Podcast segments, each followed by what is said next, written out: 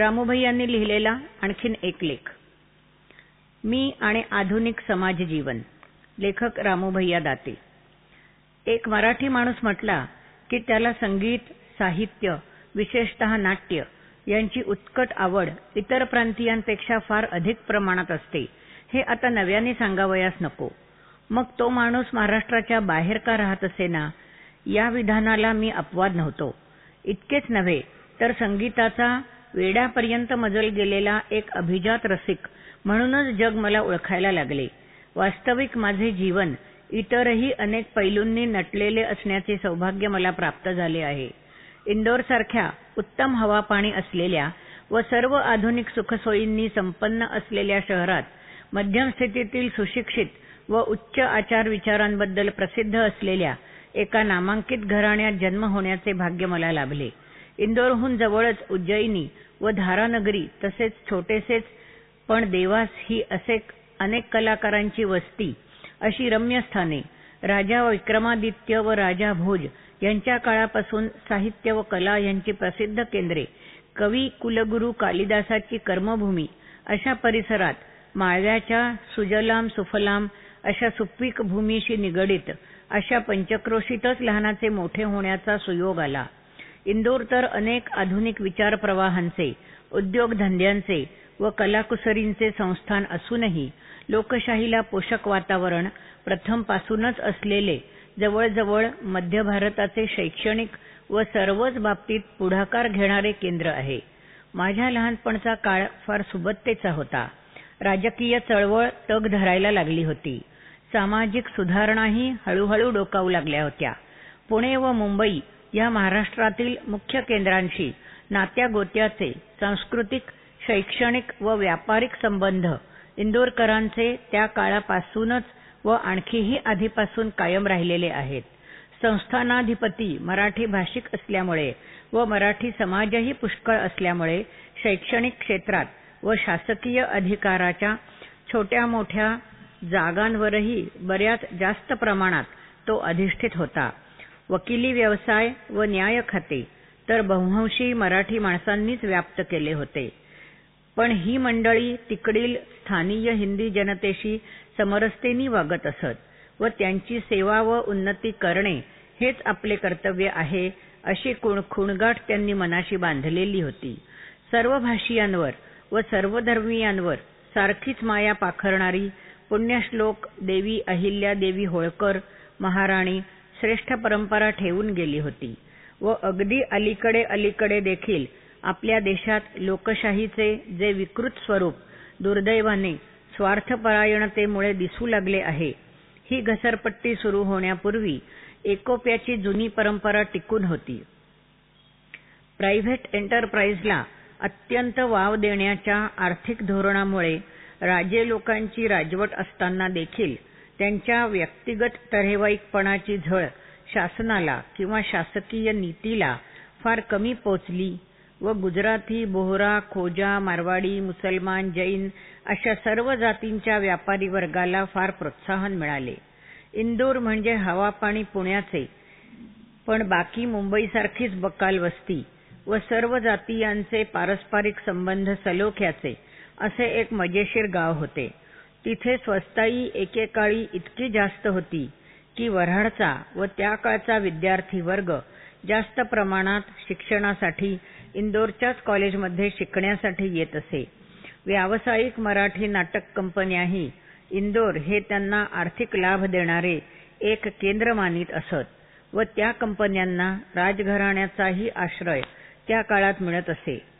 एकोणीसशे वीस ते एकोणीसशे पंचवीस या काळातील इंदोरचे होलिकोत्सव अखिल हिंदुस्थानात प्रसिद्ध होते व सगळीकडील प्रसिद्ध गायक गायिका तंतकार नर्तकी इंदोरला पाच दिवस जमत व जवळजवळ एक लक्ष रुपये रोज त्यावेळेचे राजे त्यांना बक्षीस म्हणून नगदी कोरे रुपये चांदीच्या थाळ्यांतून भरून वाटीत असत. इंदोर दरबारातही अनेक प्रसिद्ध उस्ताद मंडळी नोकर म्हणून होतीच पण हा काळ एकोणीसशे सव्वीस नंतर पालटला. इंदूरच्या नागरिकांना उत्तम प्रकारचे उच्च संगीत ऐकावयास मिळाले आहे व नंतरच्या काळातही तिथल्या जनतेनी आपली सदाभिरुची टिकवलेली आहे.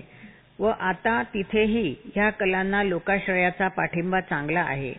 घरच्या मंडळींकडून व बाहेरच्या मित्रमंडळींकडून मला माझा संगीताचा शौक पुरा करण्यास सर्वतोपरी साह्य मिळाले आहे. ही गोष्ट अत्यंत कृतज्ञापूर्वक मी नमूद करीत आहे.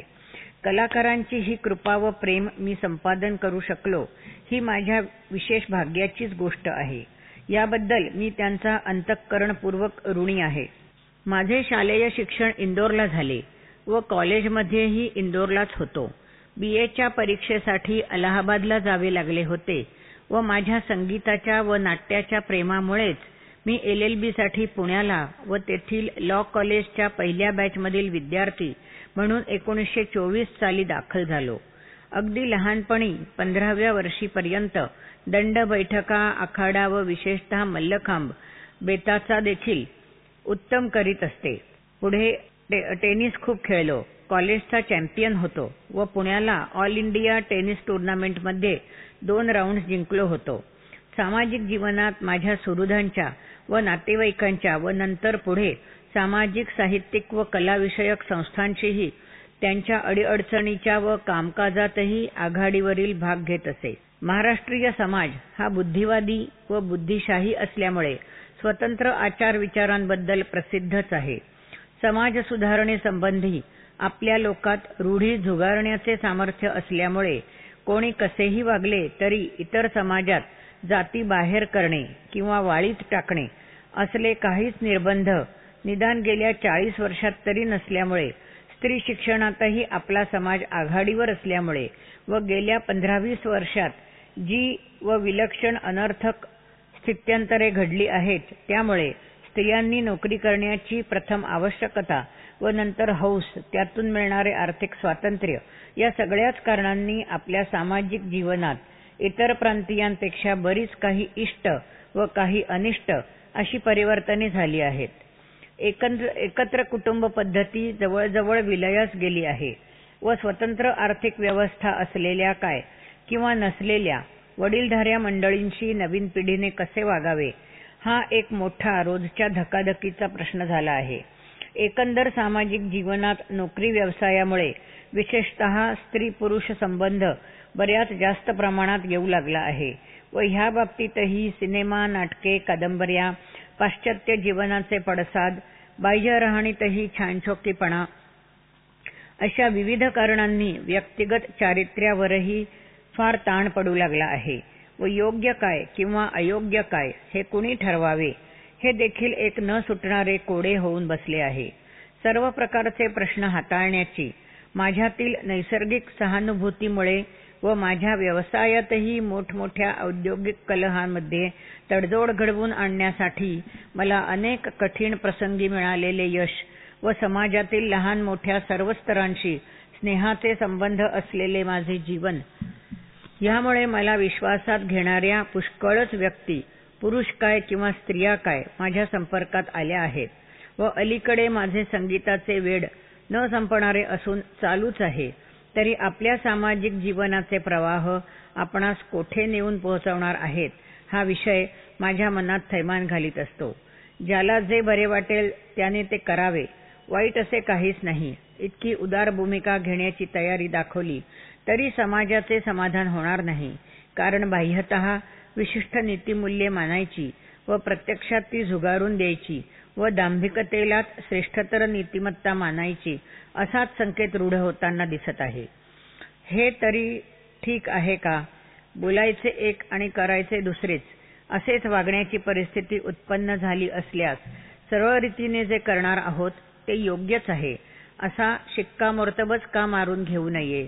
जो कायदा अंमलात आणता येत नाही असे दारूबंदीसारखे कायदे करून ज्याप्रमाणे शासन स्वतःचे हसे करून घेते असाच काहीसा प्रकार आपल्या सामाजिक व कौटुंबिक जीवनात सुरू झालेला आहे. अत्यंत प्रगतीशील समाज म्हणून आपला गाजावाजा आहे व हा गुण मानल्यास ह्या गुणामुळे आपल्यात फार मोठे दोषही उत्पन्न झाले आहेत.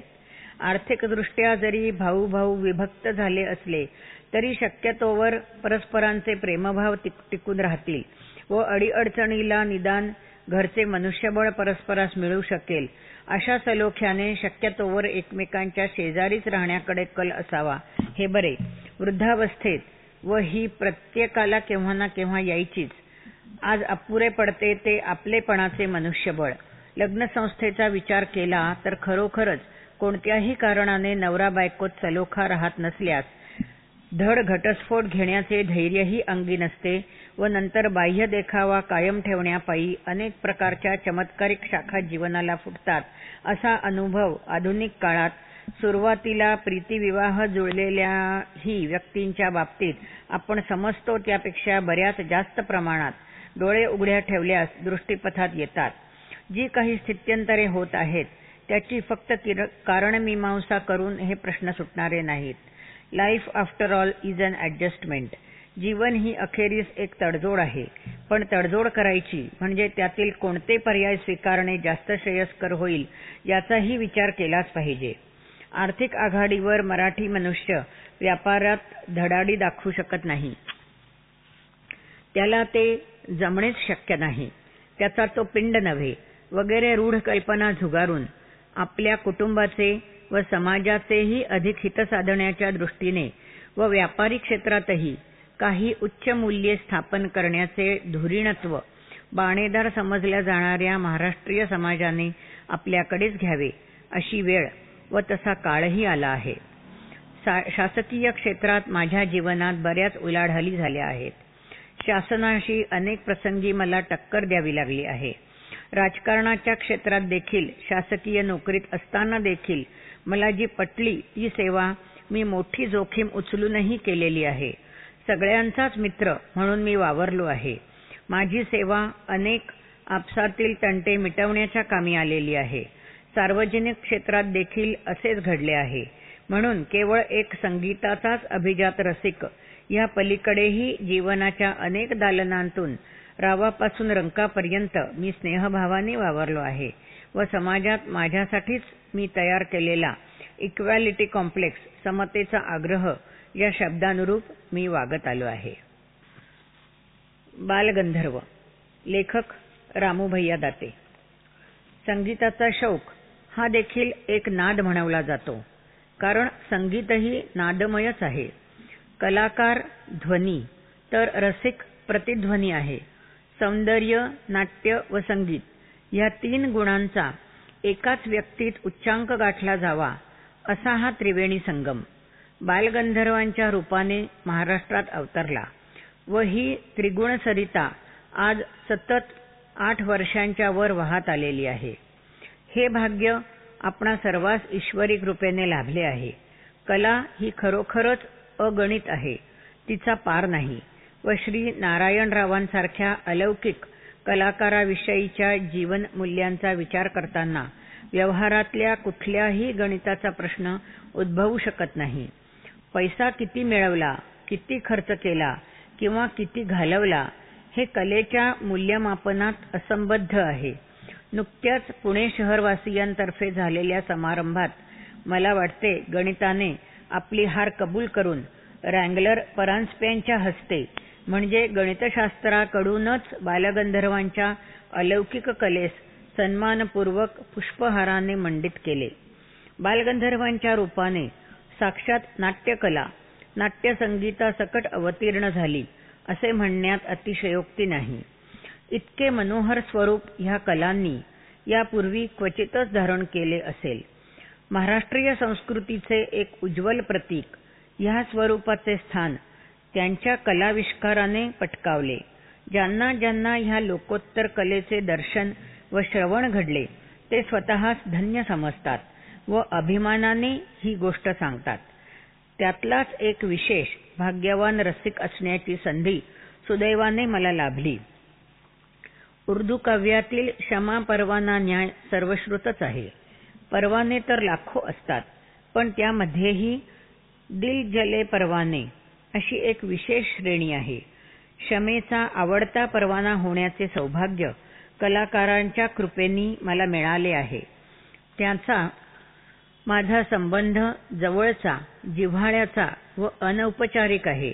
श्री नारायणरावांना बऱ्याच जवळून मी बघितले आहे. त्यांचे संपूर्ण जीवनच नाटकमय आहे. नाटक हेच त्यांचे सत्य होऊन बसले आहे. परमेश्वराची एक झलक त्यांच्यामार्फत हृद्गोचर झाली आहे. पण अलौकिक देणगी बरोबरच त्यांची जबर तपश्चर्या मानवी कौतुकास व आदरास पात्र आहे. त्यांची कलेवरील निष्ठा अपूर्व आहे. त्यांच्याच तोंडून नकळत या संबंधीचे हे जे उद्गार मला एकदा ऐकावयास मिळाले ते आपणा सर्वांना सांगितल्याशिवाय मला राहवत नाही. त्यांच्या कलेचा एक अनन्य भक्त असूनही एकदा मी त्यांना विचारले की नाना तुम्हाला पुन्हा पुन्हा तेच नाटक करून कंटाळा येत नाही का? त्यांनी काय उत्तर दिले असेल अशी आपली अपेक्षा आहे.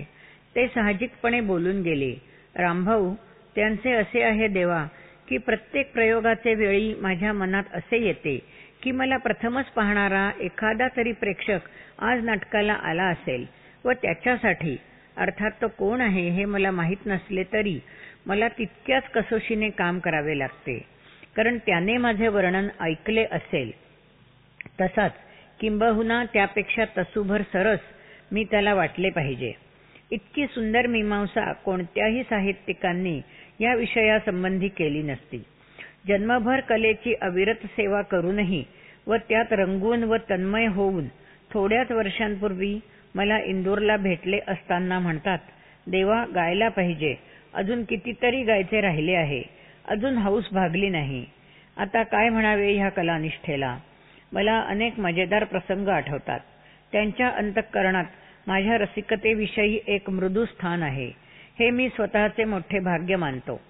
दिल्लीला राष्ट्रपतींकडून त्यांना जो अवॉर्ड मिळाला त्यापूर्वी थोडेच दिवस त्यांचे मला पत्र आले की माझा कोणी खरा रसिक व भोक्ता त्यावेळेस तिथे असावा व तुम्ही याल तर मला फार समाधान होईल व तुम्हीच यावे अशी माझी फार इच्छा आहे. ही त्यांची आज्ञाच समजून मी त्या सुखद प्रसंगाला हजर झालो. माझे एक दुसरे स्नेही श्री रावसाहेब म्हैसाळकर उमरावतीहून आले होते व आम्ही दोघांनी हात धरून त्यांना व्यासपीठावर नेले. त्यावेळेस ते भारावून गेले. वास्तविक त्यांचा गौरव करण्यात राष्ट्राने स्वतःचाच गौरव केला होता. जनमानसाच्या मंदिरात तर त्यांची मूर्ती अगोदरच विराजमान झाली होती व झळकत होती पण त्यांच्या जीवनातील एका अत्युच्च व उत्कट प्रसंगी त्यांनी माझी आठवण करावी व मी तेथे हजर राहू शकलो ह्या योगाचे मला सहर्ष कौतुक वाटले. बालगंधर्वांनी गंधर्व युग निर्माण केले. त्यांच्या नाटकातला तर ठीकच आहे पण गायनातला लाडिकपणा अजोड आहे. ते भावना गातात. केवळ बुद्धीपेक्षा भावनेला मी श्रेष्ठ मानतो. ज्ञानाला देखील शेवटी ज्ञान झाल्याची भावना व्हावीच लागते. पण भावना स्वयंपूर्ण व स्वयंसिद्ध आहे. आवाजाची जी अलौकिक देणगी त्यांना आहे संपूर्ण स्वर लावण्याचा जो अधिकार त्यांच्या गळ्याला आहे तन्मय होण्याची जी हातोटी त्यांना साधली आहे एका स्वरावरून दुसऱ्या स्वरावर जाताना जी एक हृदयस्पर्शी हालचाल स्वरतंतूंची जी एक घसरण अंतःकरण हलविणारी अशी होते. स्वर एकमेकांच्या हातात हात घालून जे एक रिंगण तयार करतात तुटकपणा मुळीच येऊ देत नाहीत व स्वरविस्तार व रागविस्तार पदातील भावनांना चिकटून होत असतात. ह्यातच त्यांच्या देणगीचा खरा गाभा व त्यांची करामतही आहे. अंतःकरण हेलावून सोडणारी चैन देऊन बेचैन करणारी अशी हरकत प्राणालाच जाऊन भिडते. श्रोत्यांचे तनमन हरण करणारी जादू त्यांच्या गायनात आहे. सर्व महाराष्ट्रच काय? परंतु आपल्या देशातील संगीताची हिंदुस्थानी संगीताची दुनिया त्यांची सुन्नी म्हणजे गाणे ऐकूनच स्वयंप्रेरित शागिर्द आहे. गंडाबंधनाचा औपचारिक विधी न करताच एवढेच नव्हे पण महाराष्ट्रात तर शास्त्रीय संगीताच्या मैफली देखील नारायणरावांच्या गायकीचे अनुकरण असलेल्या हरकतींनी वेष्टीत झालेल्या लाइट म्युझिक किंवा नाट्यसंगीताशिवाय संपत नाहीत. शेवट गोड त्यानेच होतो. जलशाची सांगता त्याशिवाय होत नाही. त्या गायकीची जादूच अशी आहे. कादरबक्षांची सारंगी म्हणजे स्वरच नव्हे तर व्यंजनांची साथ करणारी सोबतीण व तिरकवा खासाहेबांचा तबला व त्यांच्या डग्यांचा घुमाव अत्यंत गोड ऑर्गन म्हणजे नारायणरावांच्या संगीताला उचलून धरणारी जमीनच म्हणजे धरित्री माता होत असत. व त्या प्लॅटफॉर्मवर एक प्रकारच्या स्वरांच्या व लयीच्या डान्सिंग फ्लोअरवर नारायणरावांचे संगीत नाचत असे असा भास होई. स्वर्गीय ह्या मर्त्य जगातले नव्हे असे एकच वर्णन त्याच्या स्टेजवरील संगीताचे होऊ शकते. कारण नाटकातील प्रसंग तद्रूप अभिनय व त्याला सर्वतोपरी पोषक असा संगीताचा साज चढवलेला एका अत्युच्च आनंदाचा व अवर्णनीय रसनिष्पत्तीचा कळस उभारीत असे. आमच्या पिढीतील महाराष्ट्रातील नवविवाहित दाम्पत्याचा रोमांस जोडप्याने बालगंधर्वांचे नाटक पाहिल्याशिवाय परिपूर्ण होत नसे. नाटकगृहात समोर गंधर्वांच्या नाट्य व संगीताची धुंद व आजूबाजूस जोडप्यांची धुंद अशा किर्लोस्कर थिएटरमधील कितीतरी रात्री मला आठवतात. गंधर्वांची नाटके पहावयास मिळतील. हाच माझा पुन्हा लॉ कॉलेजमध्ये प्रवेश मिळवण्यातील उद्देश. नाही तर आम्ही इंदूरकर अलाहाबाद युनिव्हर्सिटीचे विद्यार्थी. मला अभिमानाने सांगावेसे वाटते की तिकीट काढून तेही फार मागचे नाही. कोणत्याही एका व्यक्तीने बालगंधर्वांची माझ्या इतकी नाटके पाहिलेली असणे अत्यंत असंभवनीय आहे.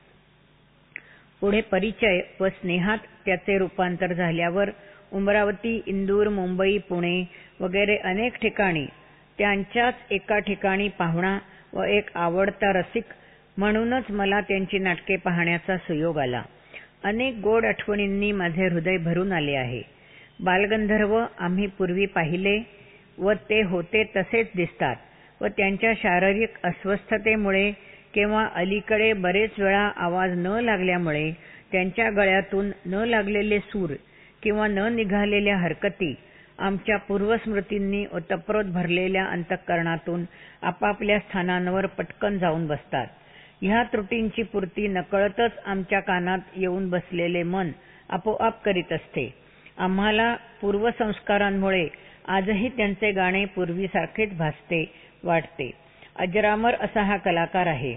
एकोणीसशे पंचवीस साली किर्लोस्करमध्ये कैलासवासी गायनाचार्य भास्करबुवा बखले यांच्या स्मरणार्थ व त्यांच्या कुटुंबियांच्या मदतीसाठी श्री नारायणराव कैलासवासी श्री गोविंदराव टेंबे व श्री कृष्णराव फुलंब्रीकर यांनी जो संयुक्त जलसा केला तो आजही माझ्या डोळ्यांसमोर ताजेपणाने उभा आहे.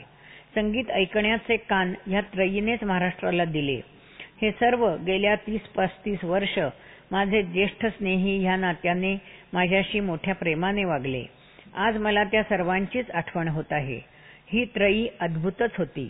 नारायणरावांनी त्या दिवशी मास्तरांचे गाणे ऐकले.